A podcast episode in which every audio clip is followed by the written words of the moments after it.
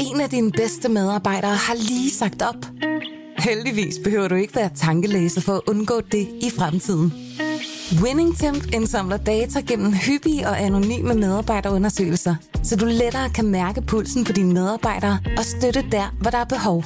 Kunder som Alfa Laval, Orkla og Volvo bruger allerede WinningTemp og ser, at det øger trivsel, reducerer turnover og hjælper med at fastholde talenter. Få gratis gennemgang allerede i dag på winningtemp.com. Du lytter til Radio 24 Og den originale taleradio. Velkommen til Hitlers Æseløer med Jarl Kortua.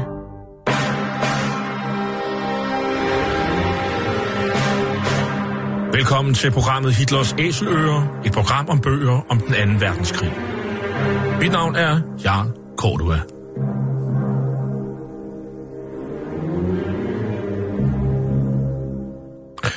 Den anden verdenskrig blev indledt den 1. september 1939 med det nazistiske Tysklands overfald på Polen.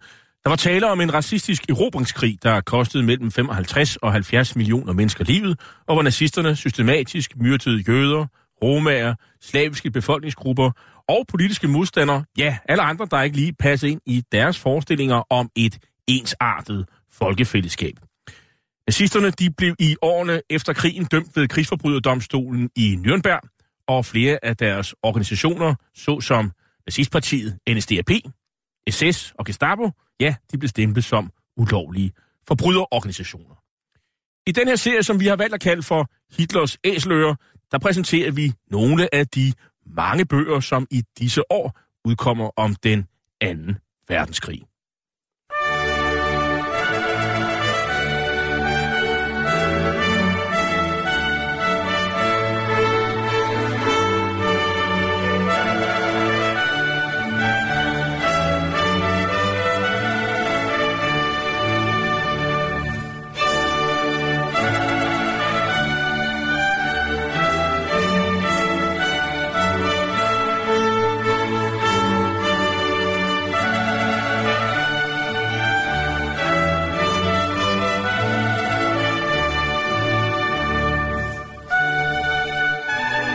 De fleste kan sikkert genkende melodien Prins Jørgens March, eller The Prince of Denmark's March, som den hedder på engelsk, komponeret i 1699 af Jeremiah Clark, der var den første organist i St. Paul's Cathedral i London, altså efter den var genopbygget efter den historiske brand i 1666.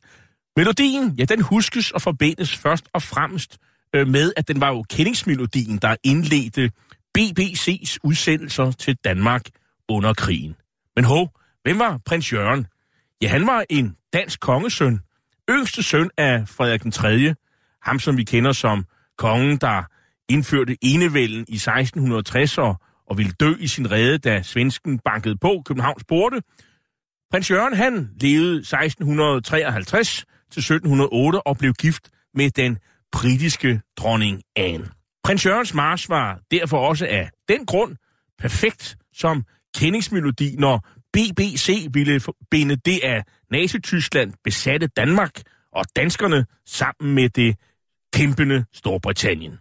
Officielt var det besatte Danmark neutralt, men omkring 1000 danske statsborgere, både mænd og kvinder, ja, de lod sig fra 1939 til 45 frivilligt værve til allieret krigstjeneste. Langt de fleste gik i britisk tjeneste. De var få og modige, men de gjorde det, fordi de ville kæmpe for de allierede sag, for at befri deres land og for Danmarks ære. Og for Danmarks ære, ja, det er jo netop titlen på din bog, Jakob Sørensen. Du er historiker og forfatter til flere bøger om 2. verdenskrig, blandt andet bøger om D-dagen og Denderslaget, som vi har talt om i tidligere programmer i serien. Velkommen til, Jakob Sørensen. Tak skal du have. Allerførst, for Danmarks ære, danskere i allieret krigstjeneste 1939-45. Hvorfor har du skrevet den bog? Jamen det har jeg, fordi at jeg var så heldig at få et øh, uh, phd stipendie til at skrive uh, bogen her, uh, eller teksten, som så senere blev til bogen, uh, vi sidder med her. Og uh, jeg havde jo uh, lyst til at forske i uh, 2. verdenskrigsperioden, ikke? Og, uh, og kiggede mig om efter steder, som ikke var uh, udforsket. Og, øh, der bliver jeg egentlig ret overrasket over, at, øh, at den her gruppe danske statsborgere, som kommer i allieret krigstjeneste, det vil sige får uniform på, øh, og kæmper for britterne eller amerikanerne, eller hvem det nu kan være, øh, dem var der faktisk ikke skrevet om før. Øh, og øh, det var på et tidspunkt, hvor man jo i overvis havde hørt masser om danskere i tysk tjeneste, for eksempel på Østfronten i Waffen-SS. Øh, men øh, på den anden side øh, af frontlinjerne, den historie havde vi ikke rigtig fået fortalt, og... Øh, da jeg så begyndte at kigge lidt i, øh, i litteraturoversigterne og så kunne jeg se, at det faktisk var øh, forsvindende lidt, der var skrevet om den her gruppe. Så, så det var sådan en, en, et ønske om at beskæftige sig med perioden, øh, og, øh, og så øh, selvfølgelig, altså det lige at snuble over, kan man sige, et område, som er uudforsket, øh, det, øh, det bliver man jo bare nødt til at gøre noget ved. Når man sådan kigger på, på tallet, nu siger jeg 1000, det vil faktisk i virkeligheden sige knapt 1000. Altså, det er jo ikke mange frivillige, der er tale om. Hvorfor kom der ikke flere til at kæmpe i, i, øh, i, i forsvarsvis i britisk øh, tjeneste? Jamen, der er jo et, øh, et forholdsvis lille, øh, øh, hvad skal man sige, en, en forholdsvis lille gruppe at tage af. Øh, fordi øh, Danmark er jo besat, det vil sige, det er forholdsvis øh, vanskeligt at komme, ikke umuligt, men vanskeligt at komme ud af Danmark. Så, øh, så en, øh, en del af de her frivillige er jo nogen, der i forvejen var i udlandet, da Danmark blev besat 9. april 1940. Øh, og... Øh, øh, og det er med til at nedbringe det her tal drastisk. Man kan sige, at havde der været et rekrutteringskontor på strået, som der faktisk kom efter krigen, så havde tallet været betydeligt højere. Men det var altså vanskeligt at komme i engelsk tjeneste eller amerikansk tjeneste. Så, øh, så gruppen er forholdsvis lille af, af den årsag. Øh, og øh, øh, den er også lille, fordi at den store gruppe, øh, som man kan sige, øh, der er danskere, der faktisk er i udlandet, som vil have den rigtige alder og motivation osv., altså søfolk, øh, de civile søfolk, der kommer til at sejle for de allierede, jamen de bliver faktisk bedt om at blive ved med at sejle for de allierede, selvom de ønsker at komme i militær tjeneste. De gør større nytte ved at sejle i konvoj, frem for ja. at, at give den øh, på at, at gå eksercits øh, nede i Kent øh, eller andre steder. Ja, ja, det gør de faktisk. Altså især i krigens øh, øh, første halvdel af krigen, altså indtil at de allierede vinder slaget om Atlanten og, og sådan får, får, får kontrol over konvojsejladsen, der er det i høj kurs at have nogle søfolk, der kan sejle der. Og, øh, og i højere kurs end der at have noget infanteri faktisk, fordi øh, især britterne har, er jo ikke så offensiv den her del af krigen, som de bliver senere. Øh, så, øh, så de søfolk, øh, og det er jo alt overvejende, øh, altså de danske søfolk, der er i udlandet 9. april 1940, de melder sig jo alt overvejende til at sejle øh, for de allierede, selvom det er særdeles farefuldt. Øh, og derfor er der ikke nogen tvivl om, at de også en, en del af dem også ville have gået i militærvejen, hvis de havde haft muligheden. Men, øh, men de gør altså langt større nytte øh, som civile søfolk. Er der andre end søfolkene? Ja, så er der jo øh, øh, handelsrejsende, øh, folk der er på ferie, øh, folk der er bosat af forskellige årsager i udlandet. Øh, Danmark er jo et, øh, et land med en meget stor øh, øh, udenrigshandel, øh, masser af ingeniørfirmaer rundt omkring i verden, så det vil sige, at der, der er mange danskere i udlandet, og, øh, og, og altså mange i forhold til vores befolkning, kan man sige, og, og derfor er der nogen at tage af rundt omkring. Og de, øh, de melder sig også, øh, kan man sige, og er med til at bidrage til det her tal på omkring 1000. Men der er også nogen, der faktisk øh, forlader Danmark for at komme til, til Storbritannien, og det er jo ikke bare lige sådan, man kan jo ikke tage et rutefly. Det, det kan man faktisk ikke. Øh, der er ganske få pladser i ruteflyene fra Stockholm øh, til, til London. Ja, det... øh, og, og, og man, i din bog kan man jo læse om historier, der har været nærmest øh, taget kæmpe store omvej over, over Mellemøsten for at komme til, til London. Ja, man må sige, nogle af de der flugthistorier øh, fra, fra det besatte Danmark til, øh, til et, et, et britisk øh, konsulat eller rekrutteringskontor er, er jo nogle gange altså enorm. Ikke? Altså, øh, jeg stødte jo på folk, som rejste altså hen over øh, Sovjetunionen ikke? og krydsede Stillehavet og krydsede USA og krydsede Atlanten for at nå til England for at melde sig. altså, det som tog den modsatte vej rundt om kloden. Ikke? Og det, det vidner jo om at, altså, et enormt engagement. Ikke? Ja, de må være motiveret, de mennesker der. Ja, det må man sige. Ikke? Altså, og øh, andre tager øh, via Tyskland ned igennem Sydeuropa og, og sniger sig øh, øh, til, til ind i Ægypten og kommer i, i til, til, til Storbritanniens øh, forskellige repræsentationer dernede. Ikke? Og, og det, det er et kæmpe engagement, altså, må man sige, som, som, øh, som er ret imponerende. Men når man nu så har alle de her danskere, de melder sig vel et eller andet sted, øh, går jeg ud fra, fordi man siger, okay, nu vil jeg befri øh, gamle Danmark fra, fra tysken, og man står i London i sit tøj. Øh, hvor går man så hen? Øh, og jeg går ud fra, at øh, jeg har hørt om de frie polske styrker, de frie franske styrker under de Gaulle, og ikke mindst de frie norske styrker. Så ja, der var vel også et, øh, de frie danske øh, eller hvad? Ja, altså, øh, det var jo drømmen faktisk at få etableret det. Man kan sige, at man, man skal lige, der er lige sådan en skillelinje, man skal have med her, ikke? fordi før 9. april 1940 er der også danskere, der melder sig, altså som melder sig, fordi at verdenskrigen er startet. Danmark er bare ikke blevet besat endnu, men de vil stadig kæmpe for britterne. Øh, så der er en, en gruppe, som, som melder sig altså fra, øh, fra angrebet på Polen i 39 og frem til april 40. Ikke? Øh, og de melder sig jo på et almindeligt britisk rekrutteringskontor, som der ligger masser af rundt omkring i, øh, i Storbritannien og andre steder øh, på britiske konsulater kan man indfinde sig og bede om at blive, øh, blive optaget. Og det, det bliver de sådan uden problemer. Efter 9. april 1940, jamen der, øh, der begynder man øh, i kan man sige, danske kredse i udlandet, og det er især London, hvor der er mange danskere, og hvor man også har en forening øh, og et øh, dansk hus osv., altså hvor man sådan mødes og, og dyrker traditioner og ting og sager og taler med andres øh, landsmænd. Øh, jamen der, der opstår i det miljø ideen om at lave en egentlig rekruttering af danske statsborgere med henblik på at lave en dansk enhed, der så at sige kan vise flaget i den her verdenskrig.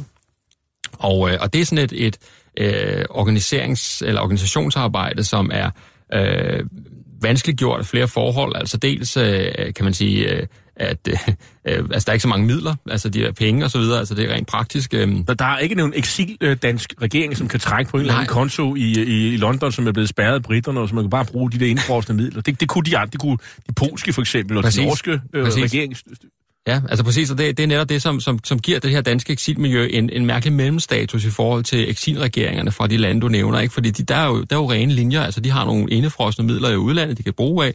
Øh, her har vi, I Danmark har vi jo en samarbejdsregering, altså en legal regering, der fortsat øh, sidder ved magten osv., øh, og vi har ovenikøbet også en dansk ambassadør i, øh, i London, som, som følger øh, øh råd og vink fra København, fuldstændig som om det havde været fredstid. Øh, sådan er det ikke blandt alle ambassadører. Vi har også en, en kaufmand i USA, der bryder med København, ikke? Men, øh, men en del af dem er faktisk lojale over for København.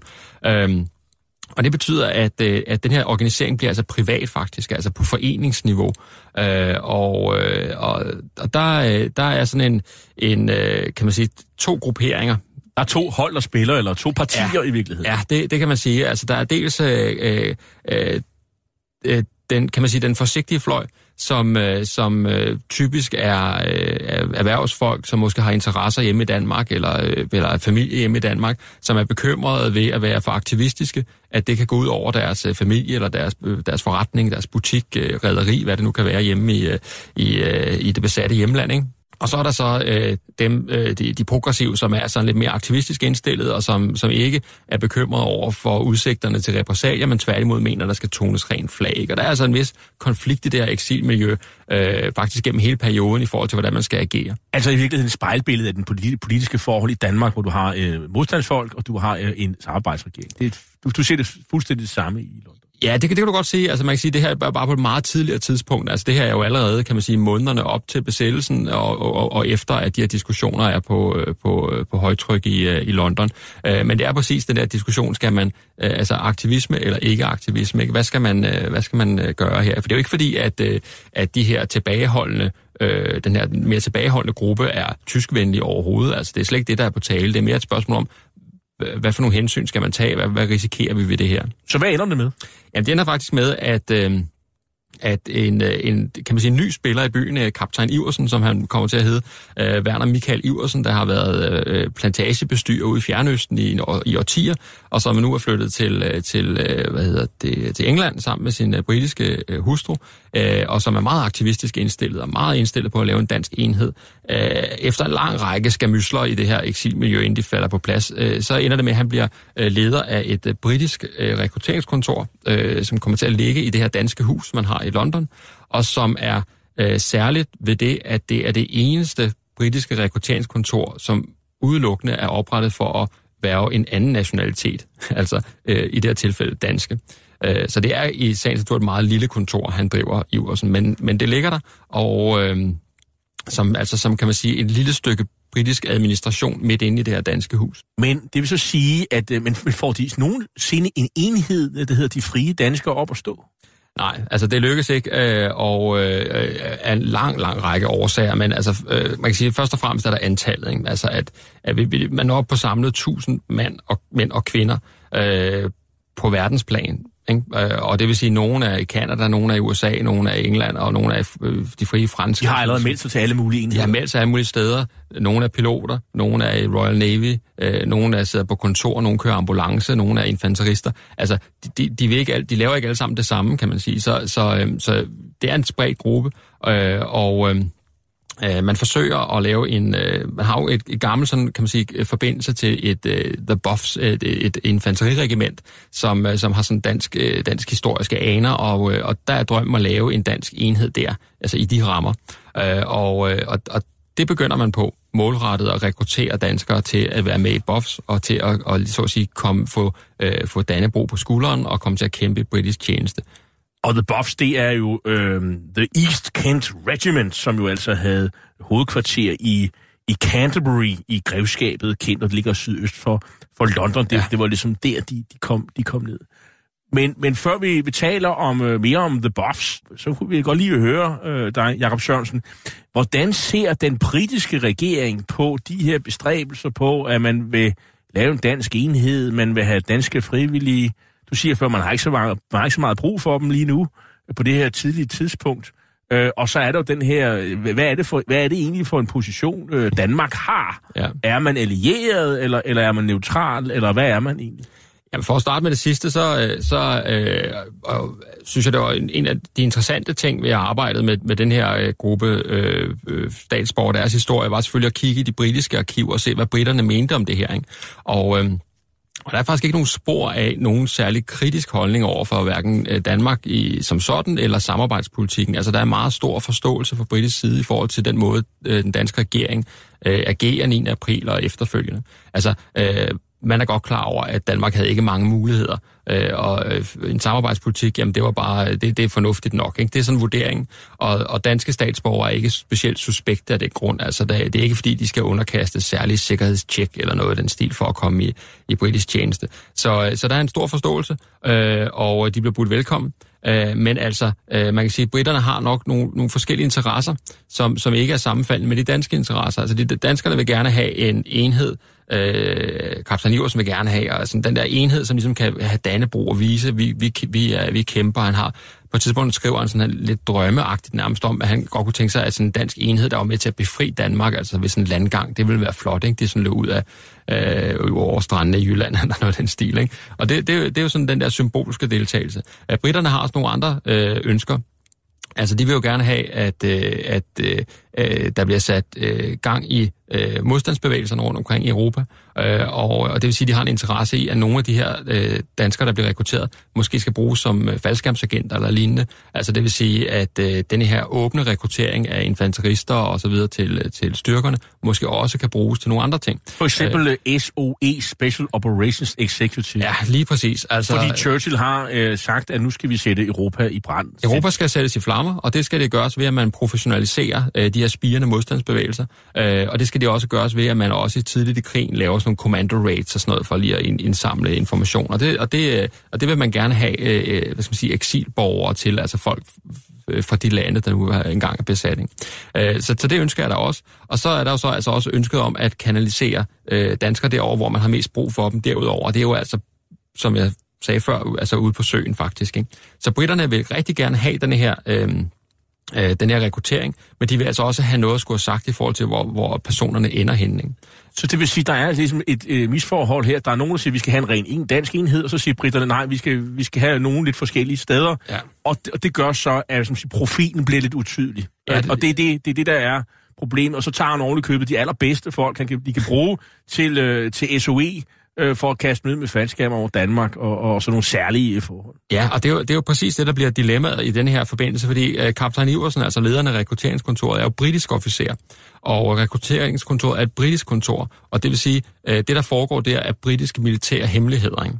Og det, hvis man så kombinerer det med kaptajn Iversens så noget stive personlighed, så, så, øh, så betyder det, at han værner over de her informationer. Altså det er ikke nogen, han giver videre til de andre i, i, øh, i det her danske eksilmiljø, øh, altså ledelsen af det danske eksilmiljø. Øh, han holder det for sig selv. Og det betyder, at der opstår en stor frustration om, hvad der foregår. Øh, altså, fordi hvorfor er det, der ikke kommer flere til fronten? Hvorfor er det, at øh, de bedste, som du siger, stille og roligt øh, forsvinder væk? Ikke? Hvorfor er det, at, øh, at kaptajn Iversen ikke må fortælle øh, Christmas Møller, den konservative toppolitiker, der jo senere kommer over og bliver leder af det danske råd, hvorfor, øh, hvorfor må man ikke fortælle ham, hvor mange man overhovedet har rekrutteret? Ikke? Og nu skal vi netop høre Christmas Møller. Ja. Vi, der havde den opgave at gøre et stykke arbejde ude. Vi ville det kan siges i de få ord.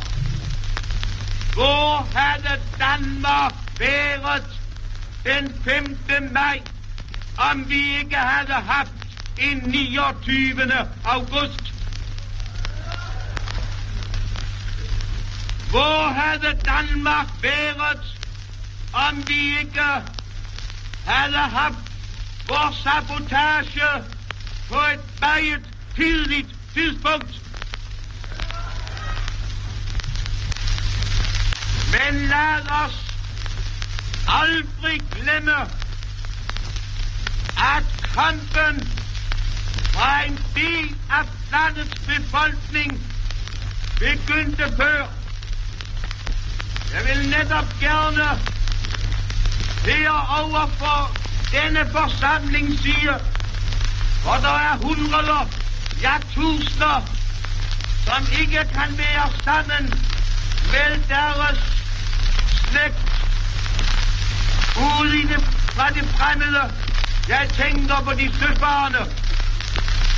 Hvor havde Danmark været i krigens og besættelsens to første år, om den danske søfarende stand, om den danske handelsmarine ikke da havde gjort sin indsats.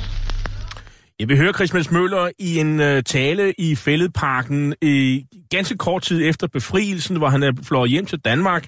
Og man kan høre på taleteknikken, at det, det er sådan, man talte før, at mikrofonen og de store anlæg var opfundet. Så talte man på den her karakteristiske måde, så alle kunne høre det helt nede på bagerste række.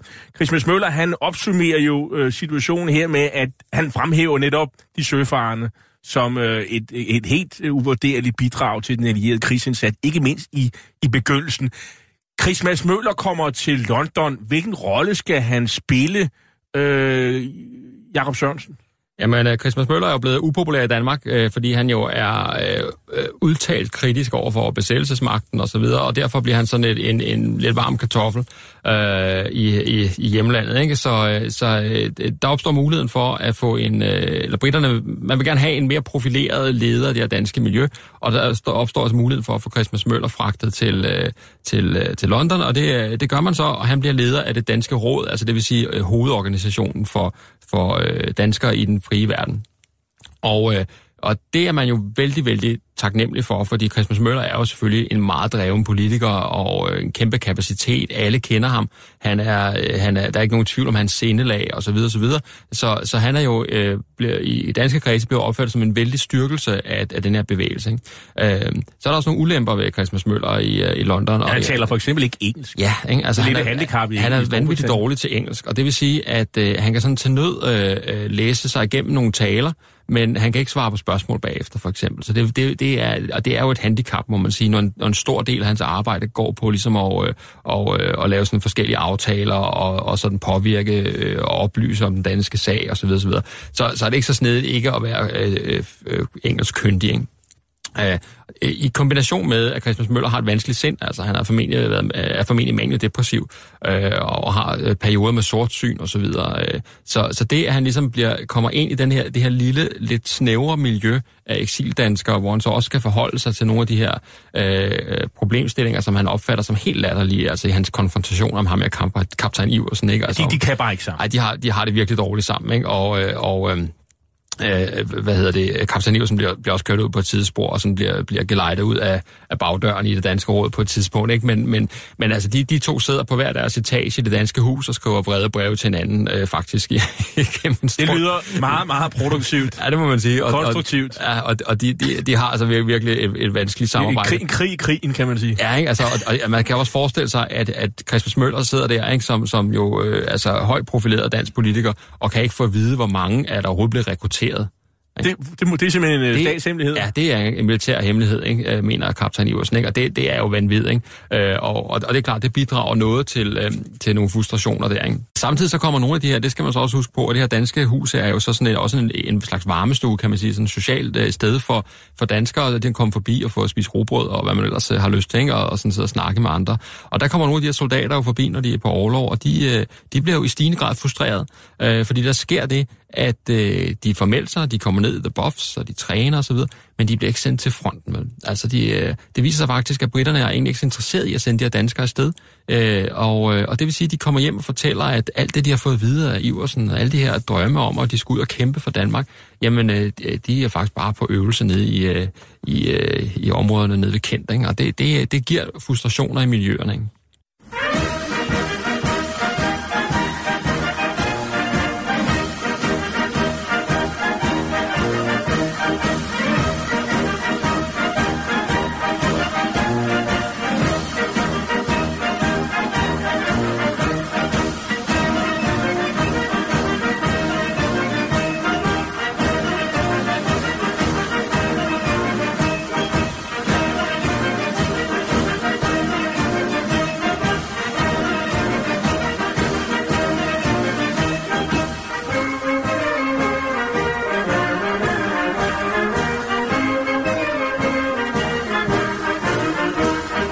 Vi hører The Buffs March, øh, og The Buff er jo altså det her The East Kent øh, Regiment, som jo altså det her grevskab, der ligger nede nu øh, sydøst for, for London, og regimentet er jo så nedlagt i dag, det er lagt sammen med alle mulige andre regimenter, så det eksisterer sådan set øh, egentlig ikke mere, men øh, har jo en forbindelse til kongehuset, vist helt tilbage til prins Jørgen, som vi indledte med, og, og der er rigtig mange kongelige, som er sådan æresoberster. Jeg tror, at købet dronning Margrethe er æresoberst i, i regimentet. Det, der sidenhen er blevet regimentet. Post inde, måske. Ja, måske. Øh, og, og, og, og, og ikke mindst øh, kronprins Frederik, senere kong Frederik den 9. var også æresoberst i regimentet. Så, så der er en forbindelse øh, stadig væk. Øh, hvordan blev de her øh, soldater egentlig uddannet? Jamen, de bliver jo øh, altså uddannet, kan man sige, som, som øh, helt almindelige øh, britiske øh, infanterister også bliver det. Altså, det vil sige øh, øh, masser af march, masser af øh, dødssygt øh, militær øh, øh, eksercist. Kadaverdisciplin. Kadaverdisciplin. Og det, øh, og, det, og det får lige en ekstra tak i, i den... Øh, eller ekstra tand i den britiske her, end de var vant til måske i den danske her. I Ja, altså nogle af dem, nogle af dem har, nogle af danskerne har jo militær baggrund, har jo været værnepligtige og, og, og på- på anden vis øh, haft øh, og med det militære at gøre, øh, og andre har ikke. Men de starter altså helt forfra her og bliver, bliver, bliver kørt igennem møllen der, og, øh, øh, og kan jo så, øh, og kan jo så øh, kan man sige, på den ene side opretholde et, et fællesskab, øh, de er sammen med andre danskere osv. På den anden side kan de jo altså, som øh, jeg talte om før, jo hele tiden se, at, at, øh, at nogle af de dygtige bliver sådan pillet ud. Øh, der er også nogen, der søger væk. Øh, altså folk, øh, som nogle af de få søfolk, som det faktisk lykkes at komme i uniform, øh, øh, kan efter et stykke tid øh, se, at det går slet ikke det her med at være på landjorden, så de søger tilbage til, øh, til flåden eller til, til øh, handelsflåden og kommer øh, og får lov til at forlade øh, buffs. Ikke? Og så er der sådan en gruppe tilbage, som jo på et tidspunkt må spørge sig selv om, hvad, hvad er det egentlig, vi laver her? Ikke? Altså skal vi virkelig tilbringe hele den her verdenskrig med, med at jogge rundt i, øh, i omegnen af Kent, øh, mens, mens vi kan se de britiske kolleger blive sejlet, øh, sejlet afsted? Ikke? Men øh, lad os lige øh, dvæle lidt med, med motivationen. Altså, hvad, bogen hedder jo for Danmarks ære. Skal det tages bogstaveligt? Er det, er det derfor, folk melder sig? Altså, det er det også. Altså, det er jo et, et, et væld af der er et væld af årsager til, at man melder sig til øh, krigstjeneste af den her type, og, øh, og noget af det, de nævner, er jo altså øh, det her med at kæmpe for Danmark og for Danmarks ære, øh, når, de, når de skriver breve til rekrutteringskontoret, eller når de skriver breve til, øh, til britiske myndigheder rundt omkring i verden for at melde sig. Øh, så er det noget af det, de fremhæver. Så det kan man sige, det er sådan en, en motivation, øh, som de er meget åbne omkring. Så er der andre motivationer, som, som øh, gør sig gældende, og som formentlig også øh, er mere væsentlige end, end den æresbegrebet. Altså det, der handler det om øh, øh, gruppepres. Øh, altså at være en, en, en ung mand i London på 25, som ikke har synlige skavanker. Hvis man ikke er i uniform, så, så, så skal man jo Så forklare har man et forklaringsproblem. Ja, det skal man, hvor, hvorfor er du ikke ved fronten, ikke? ligesom alle de andre? Ikke? Øhm, øh, der er også noget eventyrlyst, ikke? altså man vil gerne ud og slås. Øh, de vil rigtig gerne være piloter, de vil gerne være jægerpiloter, det er der virkelig mange, der gerne vil prøve. Ikke? Altså, det har jo sådan en ridderlig øh, sådan, øh, charme over, så tænker man i hvert fald, når man er på landjorden.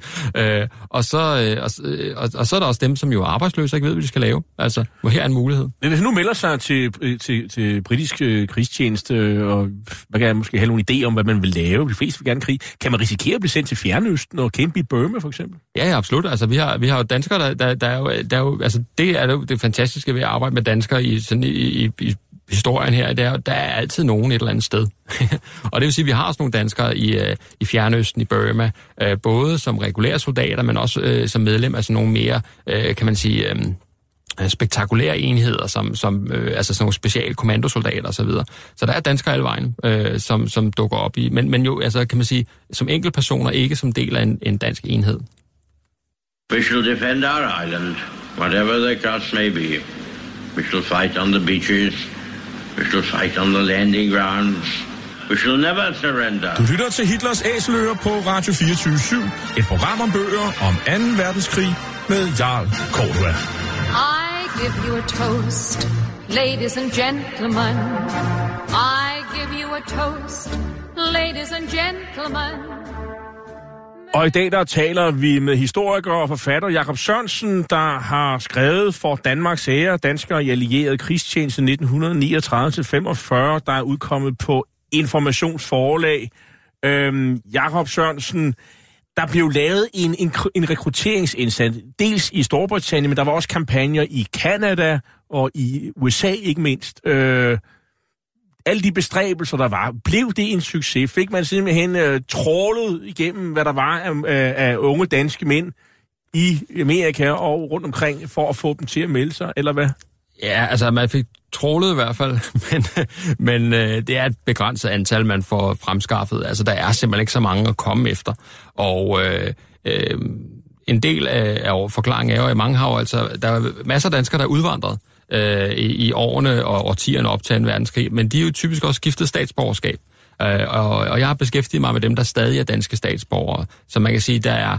Øh, når vi taler om et tal 1000, så er det vigtigt at understrege, at det danske statsborgere. Der er et større og, og kan man sige, ukendt antal øh, danskere, som har udvandret og skiftet statsborgerskab, eller er direkte efterkommere af danskere, som har meldt sig.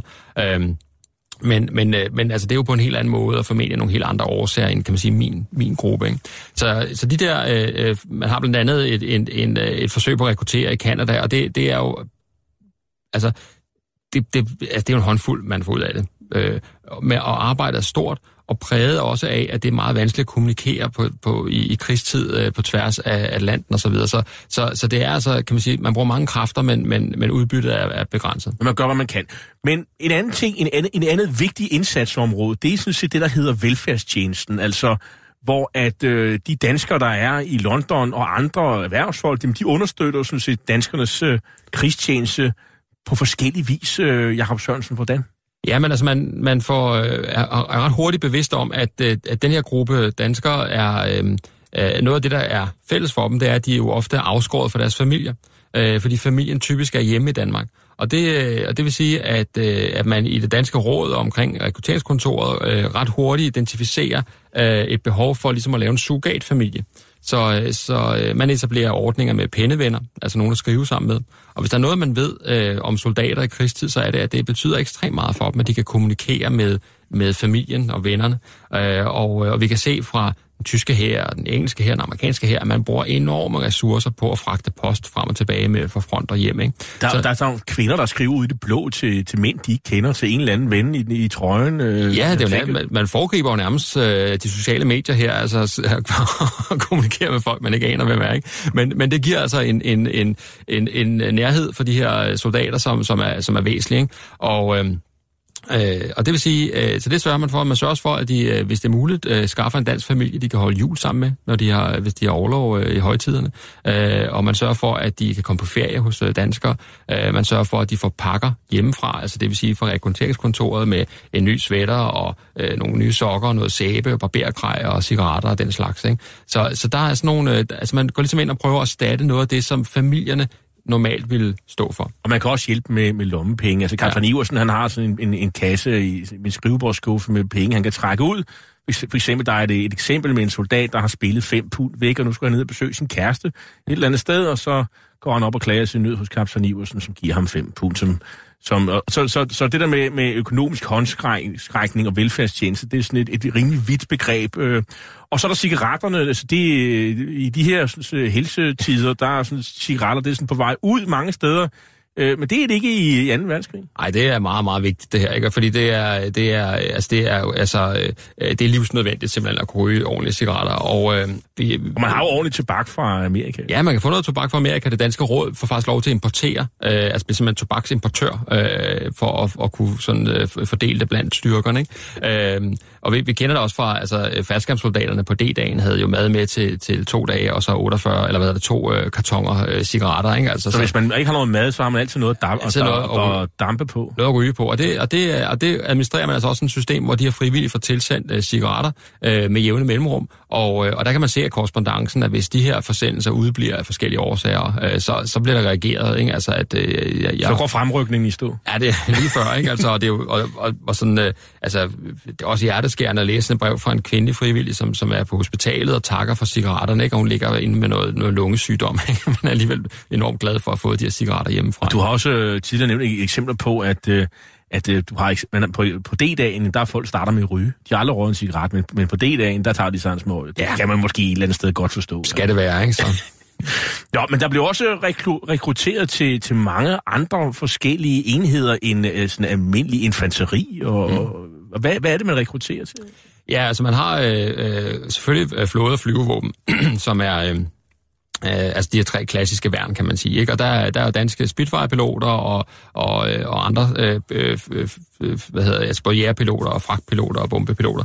Øh, og så er der øh, flåden, altså øh, danskere, som sejler i den militære øh, flåde, ikke? altså Royal Navy først og fremmest. Og så er der jo altså de her, der er i kommandostyrkerne og, og SOE, som vi talte om før. Hvordan klarer de sig sådan generelt? Jamen altså, de, der, der, de er, er som man helt almindelige soldater, og helt almindelige, altså de, de klarer sig fuldstændig gennemsnitligt øh, på, på de parametre, man nogle gange kan sådan efterprøve. Ikke? Så er der ikke noget, der tyder på, at danskere er hverken bedre eller dårligere til at være soldater end alle mulige andre.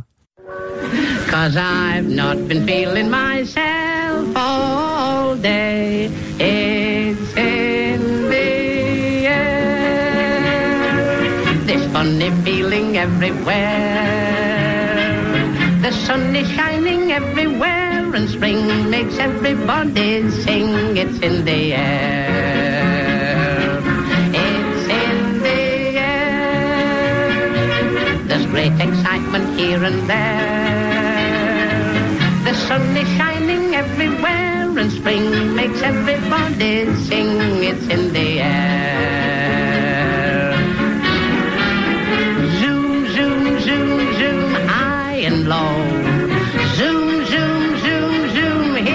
go, it's in the air. I feel so smart and debonair. And I must warn each lady fair, beware, look out and have a care, it's in the air. Now come on, let it rip.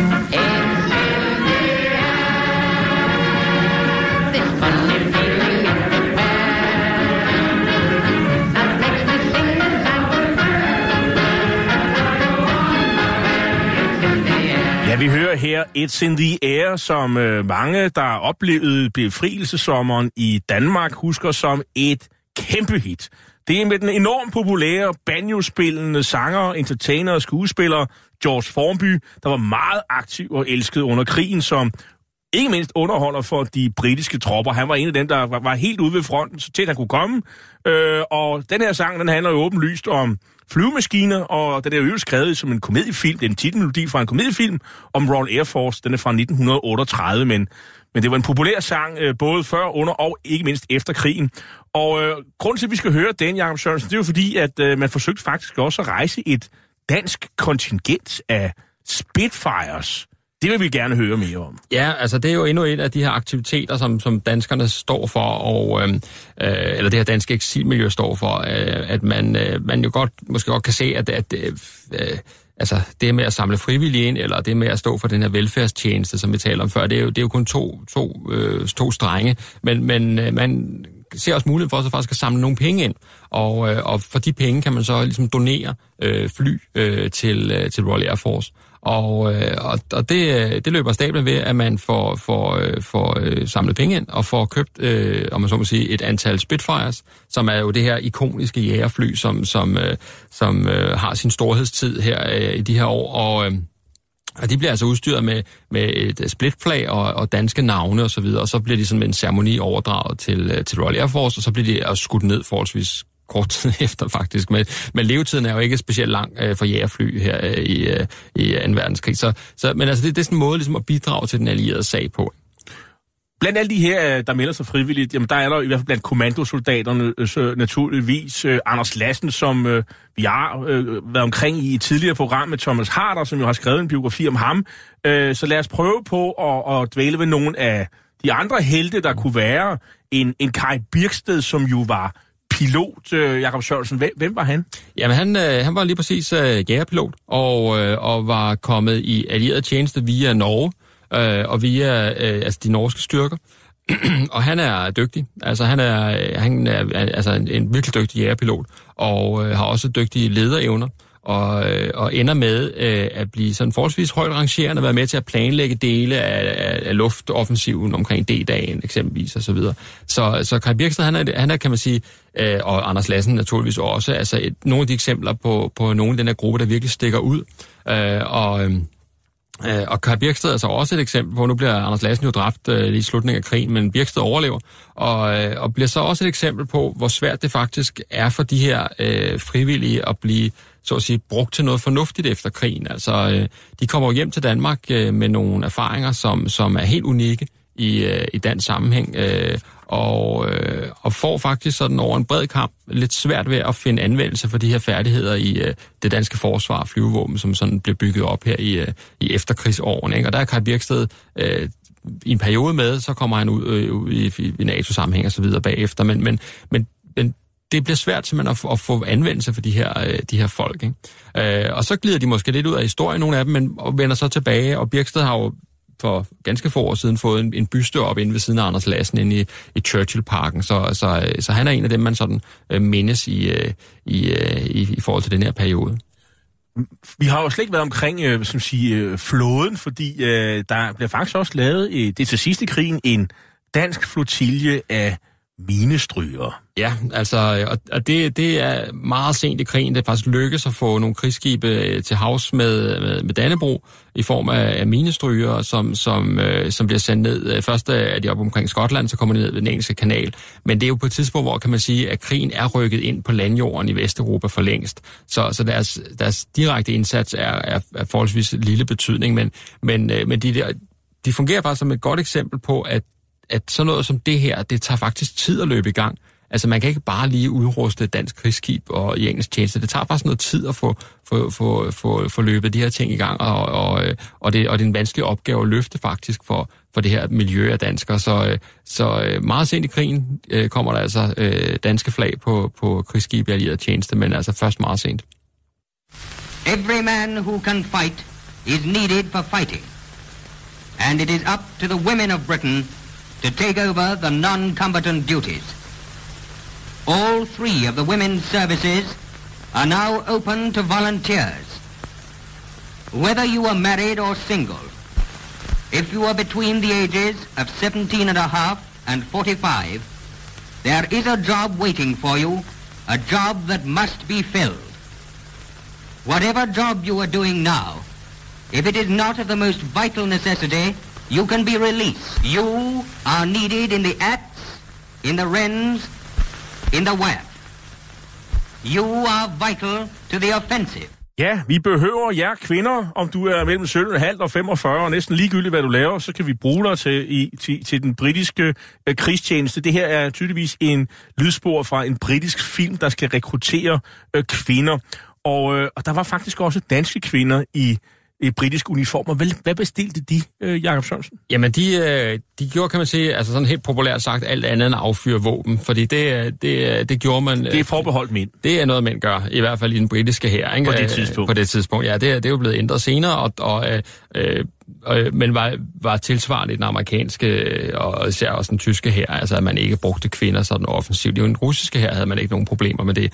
Øh, så, så kvinderne øh, i, i, i, i den her sammenhæng, de, øh, de, de, øh, de kørte ambulancer, eller de arbejdede på kontorer, eller i officersmessen, eller, eller de aflyttede øh, tysk radiotrafik, eller de fløj transportfly, eller... De, de, eller fly jægerfly fra fabrikkerne og så ud til landingspladserne. Ja, præcis. Ikke? Altså nogen skulle flyve, øh, flyve øh, den der nye Spitfire der fra, fra fabrikken ud til den base, hvor den skulle operere fra, og, og det kunne en kvindelig pilot jo lige så godt gøre som en mandlig. Så frigav man jo øh, kræfterne til en, der godt måtte, måtte skyde fjendtlige Og de kunne også godt få lov til at, at, at flytte rundt på, øh, på granater til luftværnsbatterierne, ja, ja. men affyre dem, det, det var et... Øh, et, et mandligt prærogativ. Om ja, et a man's job, ikke? Altså, og det, og det, så, så de her kvinder, kan man sige, de, de, de bidrager øh, i, i, i vid udstrækning til at få, kan man sige, at udfylde mange af de, de roller i et militært system, som, som ikke er så fremtrædende. Altså, det er ikke dem, vi ser film om, eller sådan populært for fremstillet. Altså, det, det, men, men, men alle de her støttefunktioner, som jo virkelig ofte udgør øh, hovedparten af arbejdet i, i den militære organisation,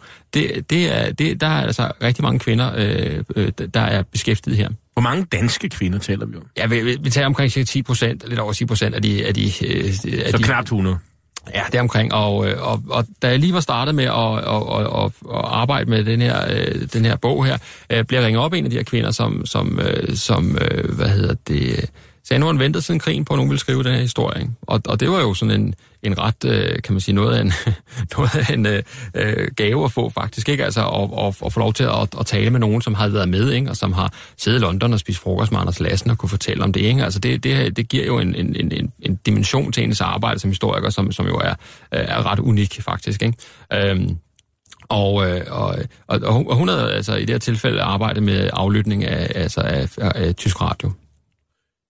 Det, der også betød meget for, for de mennesker, som, som var i allieret uniform, det var, at de kunne have lov at have Dannebro på uniformen. Men det var ikke altid til, at det var ikke noget, de britiske myndigheder var vildt begejstrede for. Hvorfor for egentlig ikke? Nej, man er sådan grundlæggende ikke så glad for, for at, øh, at mudre de her uniformer alt for meget. Altså, så der er sådan et, et, et ønske om, at der skal være en vis ensartethed. Øh, og, øh, og øh, det at lukke op for, øh, at en, en, kan man sige, sådan lidt øh, irregulær gruppe, som de her danskere var, at, at de sådan kunne, kunne, bare fordi at de havde en bestemt nationalitet, kunne have et bestemt flag på deres øh, skulder. Øh, det, det ønsker man ikke. Øh, man, var, øh, man var mere åben for at gøre det i BOFs, altså hvor de havde deres eget så at sige, deres egen afdeling. Der kunne, det, der kunne det godt stå Danmark på skulderen og dansk flag osv. Men, men hvis man bare var så at sige almindelig dansker i en eller anden enhed, så, så ønskede man det ikke.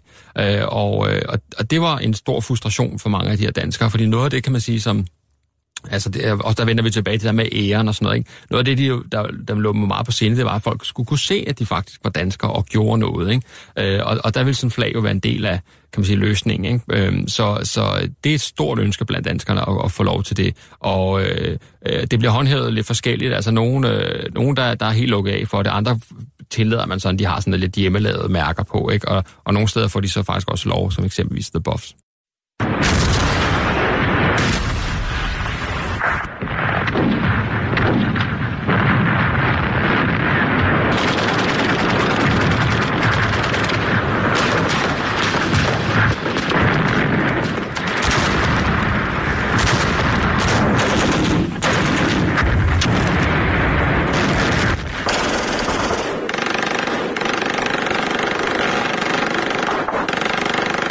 Vi hører her tysk panser og artilleri på Vestfronten 1944, for det ender jo med, at danskerne kommer i kamp, især efter D-dagen, øh, og man har en tabsprocent på 8, Jakob Sørensen. Ja, og det er sådan øh, meget passende, om man så må sige, i forhold til, til øh, de britiske styrker i gennemsnit også. Altså, der, der, er ikke, der er egentlig ikke store udsving øh, der. Øh, og, øh, og, og man ser altså, at tab, tabene er også fordelt primært i den sidste halvdel af krigen, altså det vil sige efter, øh, efter landgang i Italien øh, og efter landgang i Normandiet.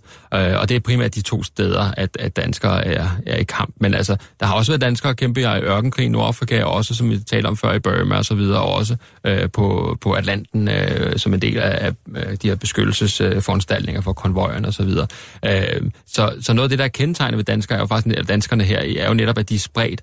Altså, så, så vi kan ikke sådan sige, at den danske enhed var i kamp, det var den dag, jeg mistede så og så mange. Altså, de, de, de dukker jo op i vid udstrækning som enkeltpersoner i øh, britiske, primært, primært britiske enheder. Men det er fair at sige, hvor der er britiske enheder, der er stort set også en dansker, en eller to, eller en håndfuld. Eller ja, så kan, man, så kan man altid finde danskere, hvis man leder længe nok i hvert fald, ikke? Og, og, øh, og, og det er sådan det, der, der, der kendetegner deres, øh, deres indsats. På et tidspunkt så er sejren hjemme i Europa, øhm, og hvilken betydning får øh, det her bidrag øh, for ikke mindst øh, den situation, som Danmark står i efter krigen, hvor man jo har været besat, og men på en eller anden led ikke rigtig har medvirket sådan aktivt i krigen, udover det modstandsbevægelsen gør. Ja, altså øh, de her, øh, den her gruppe frivillige er jo en del af det, der så at sige tæller i, kan man sige, den, den, den aktive vægtskål, om, hvis man kan sige det sådan. Fordi udover, at, som vi taler om før, at der, at der er en, en forståelse fra britisk side i forhold til den danske situation, så er det klart, at det, at man kan fremhæve, når man holder en eller anden tale, kan fremhæve det danske militære bidrag øh, ved skåltalerne, ikke?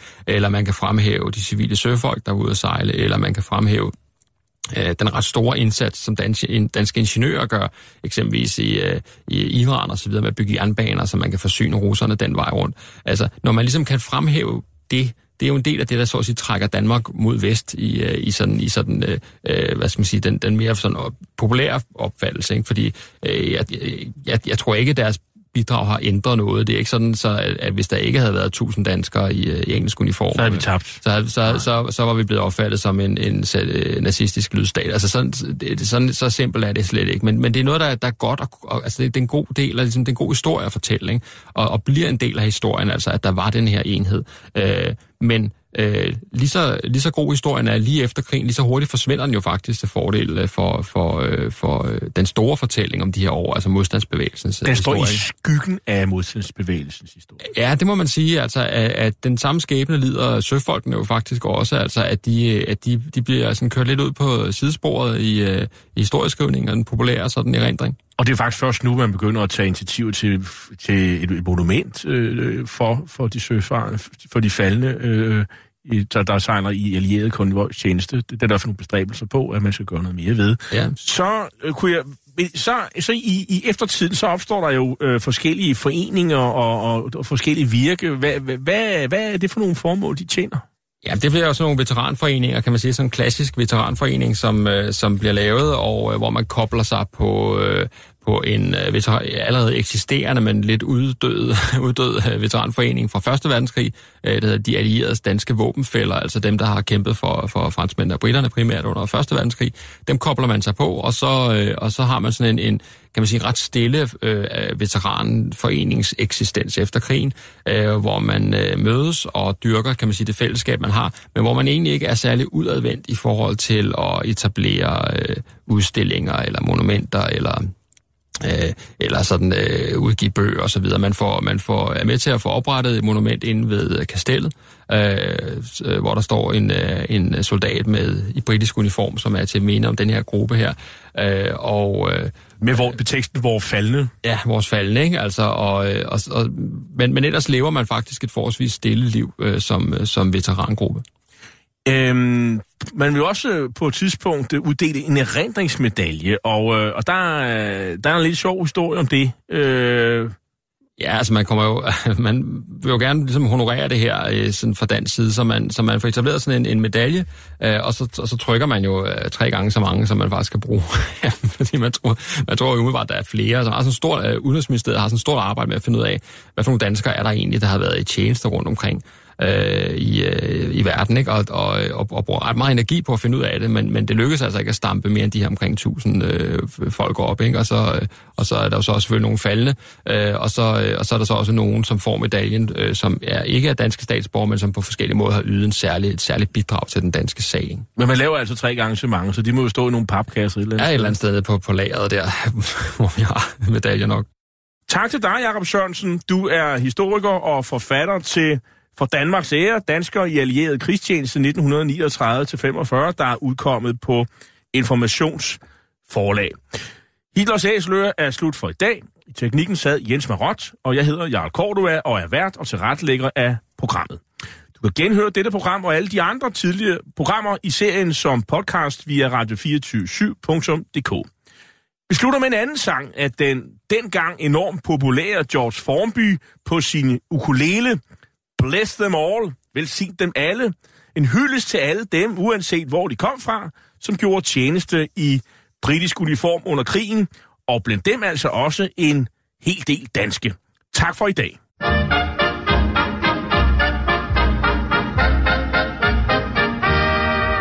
They say there's a troop ship just leaving Bombay, bound for old Blighty Shower. Heavily laden with time expired men, bound for the land they adore. There's many an airman just finishing his time, there's many a twerp signing on. You'll get no promotion this side of the ocean, so cheer up, my lads, bless 'em all, bless 'em all, bless 'em all the long and the short and the tall. Bless all the sergeants and WO1s. Bless all the corporals and their blinking sons, cause we're saying goodbye to them all. As back to their billets they crawl. You'll get no promotion this side of the ocean, so cheer up, my lads, bless 'em all. They say if you work hard, you'll get better pay. We've heard all that before. Clean up your buttons and polish your boots. Scrub out the barrack room floor. There's many a rookie has taken it in. Hook, line and sinker and all. You'll get no promotion this side of the ocean, so cheer up, my lads, bless 'em all. Bless 'em all. Bless 'em all. Du lytter til Radio 24 /7. Om lidt er der nyheder.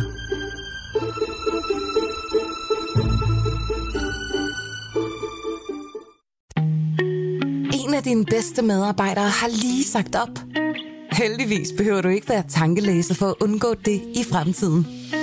WinningTemp indsamler data gennem hyppige og anonyme medarbejderundersøgelser, så du lettere kan mærke pulsen på dine medarbejdere og støtte der, hvor der er behov.